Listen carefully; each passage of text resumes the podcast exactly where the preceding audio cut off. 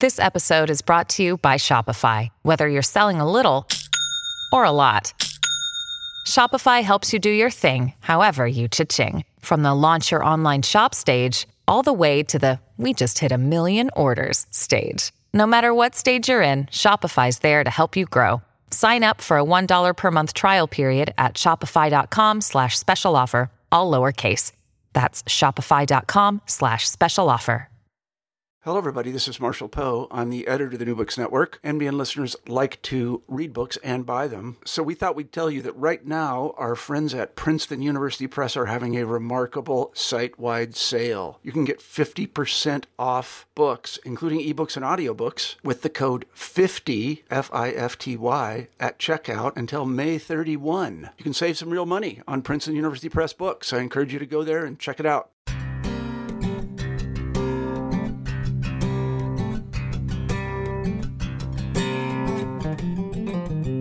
People have long been captivated by stories of dragons. Myths related to dragon slaying can be found across many civilizations around the world, even among the most ancient cultures, including ancient Israel. In his book, The Dragon, the Mountain, and the Nations, Robert Miller chronicles the trajectories and transformations of this myth, and he brings out the major role of dragon slaying in both the Hebrew Bible and the New Testament. Join us as we talk with Robert Miller about an age old, fascinating topic dragons. You're listening to New Books in Biblical Studies, a podcast channel of the New Books Network, and I'm Michael Morales, your host.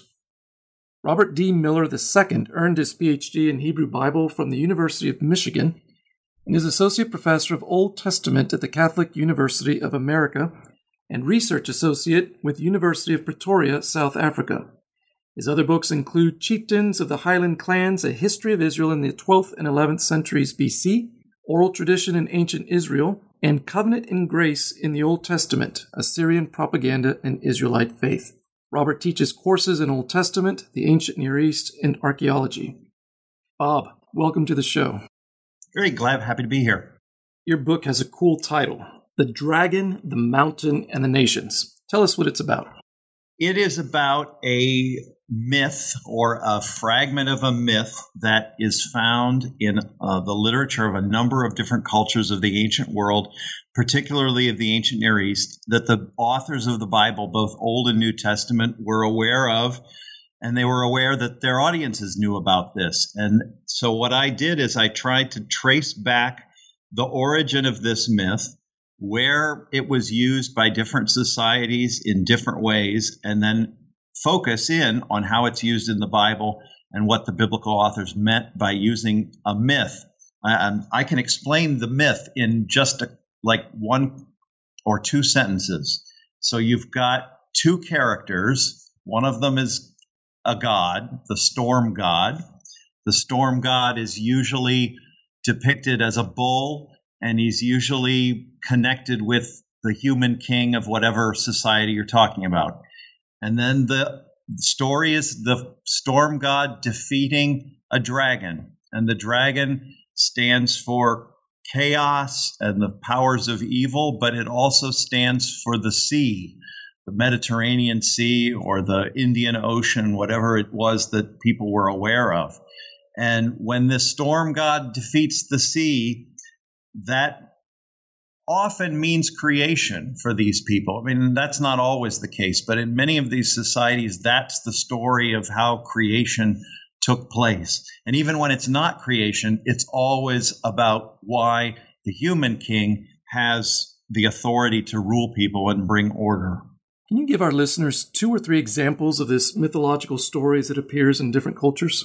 Yeah, so most of the cultures that I'm looking at are in the Middle East and around, let's say, 1600 to 1400 BC. So this is earlier than the literature of the Bible, even earlier than the earliest uh, material we have, before even the time of Moses.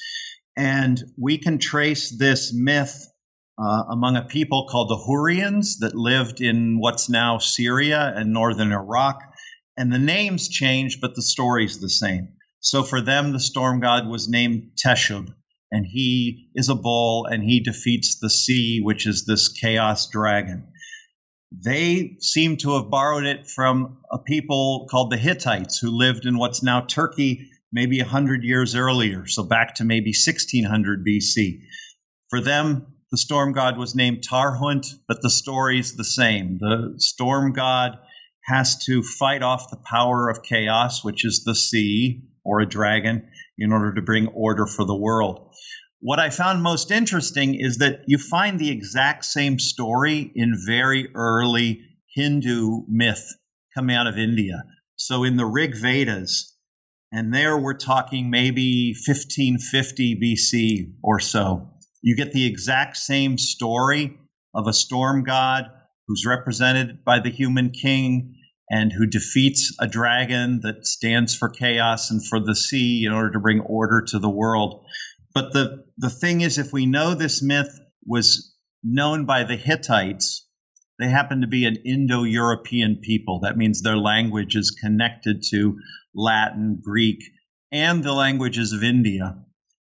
The Hittites had this myth. The people of early India had this myth, and it's almost identical. In fact, some of the same uh, cognate words in the two languages are, are the same. This means that both of these peoples already had this myth before their ancestors migrated into those two regions, Turkey and India. That means the myth has to be around at least like 10,000 BC. I mean, we, we can push it really, really far back, which I found really, really interesting. So, Bob, how did you get interested in this topic? I've been interested in this for a very long time. I actually started work on this almost 20, 20, years ago in, in university, trying to understand some passages in the Bible, which I can talk about in a minute, that clearly use this myth. And scholars have known for a very long time that Israel was borrowing this language from their immediate neighbors. What wasn't as clear was that those neighbors were borrowing it from someone before them who was borrowing it from someone before them. And so I over especially the last 10 years I've been just moving back further and further and further to try to trace how this works. And then also it's key for me that each of these societies is using this story in a different way. So there's subtle changes every time, and there's certainly quite a lot of changes when Israel uses this in the Bible. The focus of your book is on how this myth pervades the Hebrew Bible or Old Testament. Would ancient Israelites have known some form of this mythological story? Yes, and it and the question is sort of how clear or how many different versions of this did they know? I, am fairly certain they knew at least one version from their neighbors, the Canaanites. That's the people who were in the land of Israel before the Israelites. And we have Canaanite texts, not exactly from that area, but from a little further north, that present this myth. In that case, the storm god is called Baal and the dragon is called Yam, which just means the sea. And we know from texts from, let's say, the northern part of Lebanon and into Syria, we have it written examples, but we've got visual seals and inscriptions depicting the battle, even from the region that became Israel. So we're fairly certain that they knew this myth from their Canaanite friends. Uh, they also encountered it later on when the Israelites were in exile in Babylon. So after 586, the Jews are taken to Babylon at the time of Ezekiel and Jeremiah, and there they would have encountered another version of this myth called the Enuma Elish, where the god in question is Marduk, and he defeats the dragon who's called Tiamat. But that story was already in connection and in relationship with some of these other myths. So Israel's hit the same story at least twice. What are some examples of the use of this myth in the Old Testament? And are there any unique features of this story within the Old Testament context? When I try to figure out what Israel's doing with this, I, I see them doing two things. Uh, one of them, first of all, I think it's clear that these other peoples don't simply think of this as a story, oh, there must have been dragons at one point and our God defeated them. They actually mean something religious by this. When they say Baal, the storm god of the Canaanites, defeated chaos, they mean our God is reliable. You can trust him. He's the one who put the world in order. And our king stands for that. So Israel doesn't believe in dragons any more than their neighbors did, and certainly not even, even as much as their neighbors did.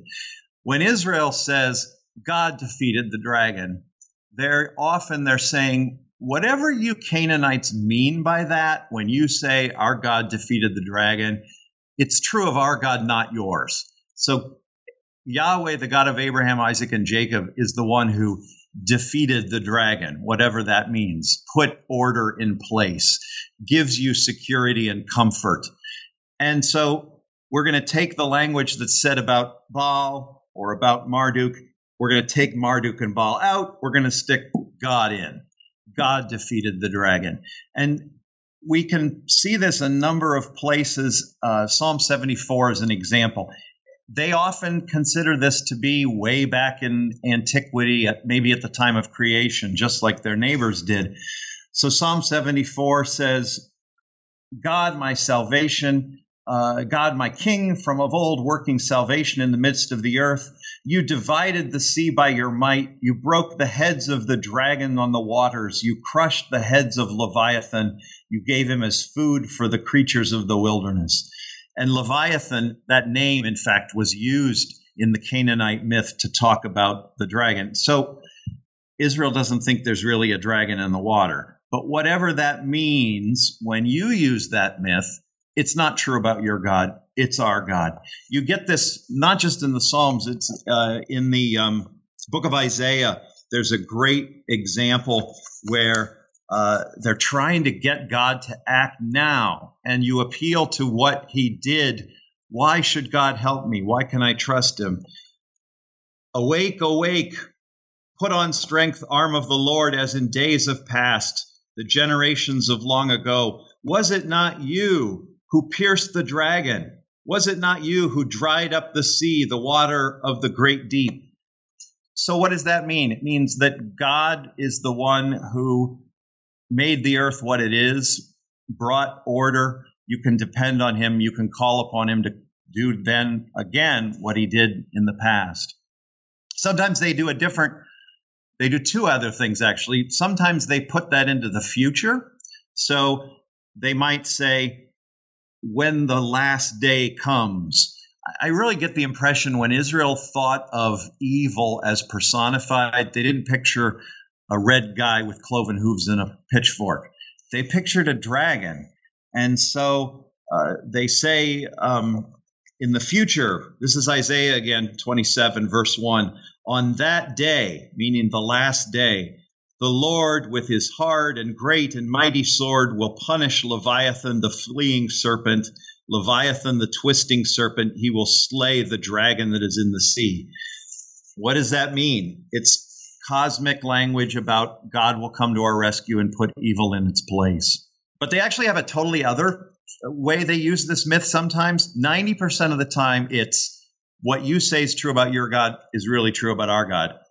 The other way they can do it is to say, Your God had to fight this battle against the dragon. You think it's his greatest accomplishment. Whatever that dragon is, for our God, it's actually nothing at all. So that same Leviathan that's mentioned in Psalm 74 and Psalm or in Isaiah 27, at the end of the book of Josh of Job, God says, look at Leviathan. It's this horrible, horrible thing that could eat a whole city. And I put it on a leash, and for me, it's kind of a pet. And I kind of keep it in a goldfish bowl and I play with it. And this Psalm 104 does the same thing. It talks about Leviathan, but Leviathan to God, it's just like a guppy. It, it's nothing. So this is another strategy of dealing with your neighbors and their myths is to say what your God is so proud of was is a non a non-starter for our God. It's so easy. Uh, the dragons come up even in the creation story in Genesis one, but there it's this other strategy. The dragons are listed right alongside the largemouth bass as the what's created when God creates the fish of the sea. Would you say that knowing this basic dragon slaying myth helps us understand the Bible better? I mean, it does because first of all, it's it's a a metaphor by which they're trying to say something, and they're for them, what's a, what's a monster? I mean, a monster is something that's unpredictable, something that is beyond our thinking, especially the sea. I mean, these the Israelites were never a sea-going people, so for them, the sea was terrifying. Uh, think of the the um, meme that shows a, a, kayaker with a blue whale below him. That I happened to see this yesterday. This is how they viewed the sea. It's huge, and you don't know what's out there. And when it gets kicked up into a storm, it's just chaos, and that's what life is. So where's God in that? God fights against that. In a way, it's a, it's Israel trying to deal with the problem of evil. How can a good God, who's all powerful, tolerate evil in the world. And rather than say it's all mis- God's mysterious will somehow, they're they're more likely to say God's on your side and He's fighting, and it's a tough fight. We know He'll win, but He's got your back. And so they're kind of compromising a little bit on God's all powerfulness rather than compromising on Him being all good and saying He's a warrior on your side and it's it's it's not encouraging you to violence. I mean, this is people have been kind of critical sometimes of this myth. People who know it's there in the Bible, oh, that doesn't this just encourage violence as a solution to your problems? But it's always God acting on your behalf. And Israel appeals to this precisely at a time when they have no power in the face of their human enemies.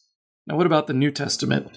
Do the New Testament writers employ dragon slaying? Uh, would the broader Greco Roman culture have been familiar with some version of this myth? Yeah, they, in fact, they would have actually encountered, encountered the myth once again in another variant because you had a, a Greek version of this, um, uh, more than one Greek version of this, in fact, but specifically the one with Zeus fighting against Typhon. And the Greeks got that from being Indo European and getting it from their Indo European ancestors. So the Israelites have encountered it yet once again. And sometimes it's hard to tell what they're responding to. Even in the Old Testament, in the book of Daniel, they seem to be responding to the, the Canaanite version, the Mesopotamian version, and the Greek version all at once. In the New Testament, you get it a couple of different ways. You get it in the book of Revelation that's full of visual imagery. The dragon shows up there in chapter 12. There's an image of a woman clothed with the sun about to give birth and a dragon that's there ready to take her child. And the, the woman stands for the, the church, really, or the Old Testament people of God. And what the giving birth and the child all means is, is a kind of separate question. But what's interesting to me is there's the dragon again. The dragon, in fact, is given the exact same number of heads as he has in the Canaanite myth. So they've they've cut and pasted him completely. And the author there says this dragon is the same serpent as in the Garden of Eden. So really, he's saying what I said when I said the, the devil for them is not a red guy with a pitchfork. It's it's a dragon when when they de- I think even the Garden of Eden, it's not a snake until the end of the story when it crawls on the ground. A snake that's not on the ground is a dragon to me. So that's what John in the book of Revelation is doing again. He's saying that old serpent, that old force of evil is still with us. But I also think this is there in places you might not expect it, like Jesus walking on the water or stilling the sea. It's not an accident that he walks on, treads on, tramples on the sea. And yes, the Sea of Galilee is not very big, but it can kick up a pretty mighty storm. And uh, it, the people, the disciples certainly thought they were at death's door. And the way the evangelists talk about that story, Jesus rebukes the sea the same way he rebukes all the other demons. And when he stills the sea, I mean, the disciples have already seen him multiply loaves and fishes, heal people, all sorts of things. It's when they see him still the sea that they're just terrified. What we've got, the storm god is in our boat. The, the God who defeats the chaos monster is right here, and he's been walking around with us for the last several years. Bob, even as you've just mentioned, your book has a helpful study of the serpent in Genesis 3, and then in a later chapter examines the dragon identified as Satan in the book of Revelation. So the dragon idea is found in Genesis and in Revelation, the beginning and end of the Bible, and of course in some places in between. Would you say then that the dragon slaying myth serves as a meta narrative in the Bible? I think it does because if you really unpack a lot of the other details of this of this myth, every place this myth is used, you've got other gods all cower in fear. There's one God who's going to come to the rescue. That one God is always defeated the first time, whether it's in the Indian myth or the myth coming out of Turkey, the Canaanite myth. The storm god loses the first time. And if you think about the biblical story, no matter how you slice it up, from the Jewish perspective, if we just stick with the Old Testament, round one, the serpent is pretty much won at the end of Genesis 3. I mean, yes, God says to the serpent, the offspring of this woman will crush your head eventually. But for now, round one, the serpent is won. The same thing in the New Testament. The if Jesus is being depicted in my language as the dragon slayer, he's kind of down for the count on Good Friday, and it looks pretty bad. And so, but to me, this is this is part and parcel of the story. I mean, I'm not saying that oh everything is just rehashed other stories. It's a way to make sense out of something. And I, what strikes me is that they've chosen to choose a myth that seems to be really, really old in the human family, something that has been circulated by our ancestors going back to 10,000 BC. And it forms this kind of substructure then to the whole narrative. The God who fights against evil is initially defeated and then has the final victory. And a lot of this language comes back in, even in uh, St. Paul in Romans says, um, God has trampled sin and death under your feet. In another place, he says he will trample death uh, and defeat it. But the, the idea there still is this idea sin, death, and the devil or evil needing to be trampled, already destroyed, but also not yet completely destroyed. There's also always an element of trickery. So the the storm god never plays fair. There's always somehow that the the dragon is is tricked, and um, you could certainly see ways that that works into the the New Testament as well. The whole idea of the the uh, death and resurrection seems kind of like a massive uh, undercover uh, operation. I grew up with the Disney film Sleeping Beauty, where the prince slays the dragon to rescue a princess. That story, of course, was based on older European folk tales, but would you see stories like this or even other movies like Predator and Aliens? Are these modern examples of the dragon slaying myth? Yeah, there's actually a whole field of scholarship called monster study or monsterology. There are people, there's journals devoted to this that I ended up interacting with, where and part of it has to do with psychology. So monsters, they're always depicted as kind of hybrids that are natural, but they don't exist in nature. I got uh, feedback when I gave a talk on this last August. Someone said, Don't call them dragons because people just picture Disney and so forth. And I said, Have you looked at the inscriptions and the seals? Because they look just like our dragons. I mean, there's no question. You can't call them anything else. They look more like Western dragons you know, even like Smaug in, in a Hobbit than they do even the Chinese dragons the ancient perception was exactly what you're seeing in The Hobbit. And we've latched onto these, I think, for psychological reasons. It's something that could exist because I know what a lizard is, and what if it was just much bigger? And what if it had wings? And what if it had seven heads? I, so it's something imaginable, and yet it's not in nature, it's outside. And so it's kind of like taking the ocean and then giving it a concrete form. that's certainly why it comes back up again and again in the dragon uh, myths. I mean, the only we obviously in our modern world have put the twists on it with the you know how to train your dragon and uh, the the nice dragon. But the nice dragon is the modern invention to the the the standard myth, and we're going to keep coming back to it, even if we claim to have moved to something else. We're going to keep coming back to Smaug. We're going to keep coming back to Godzilla because it's so deep in our psyche. In terms of other projects, Bob, can you tell us what you're working on? Is there any more dragon slaying in your future?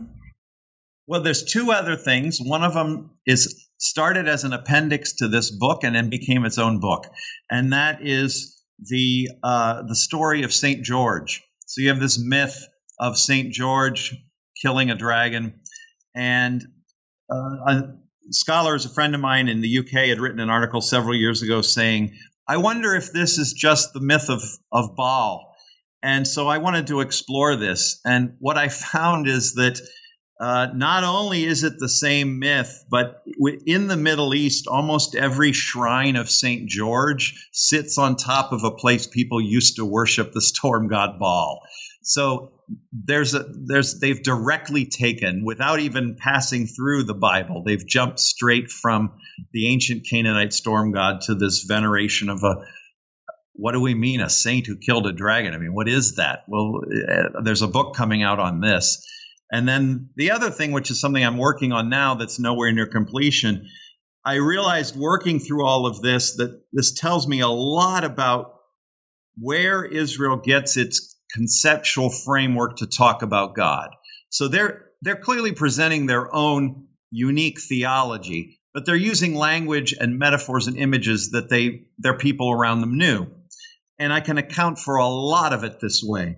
But I kept thinking there's some there's some nagging something else. And the way I conceptualize it is that all of this tradition, this dragon stuff, is north of Israel. It comes out of all the societies to the north of Israel.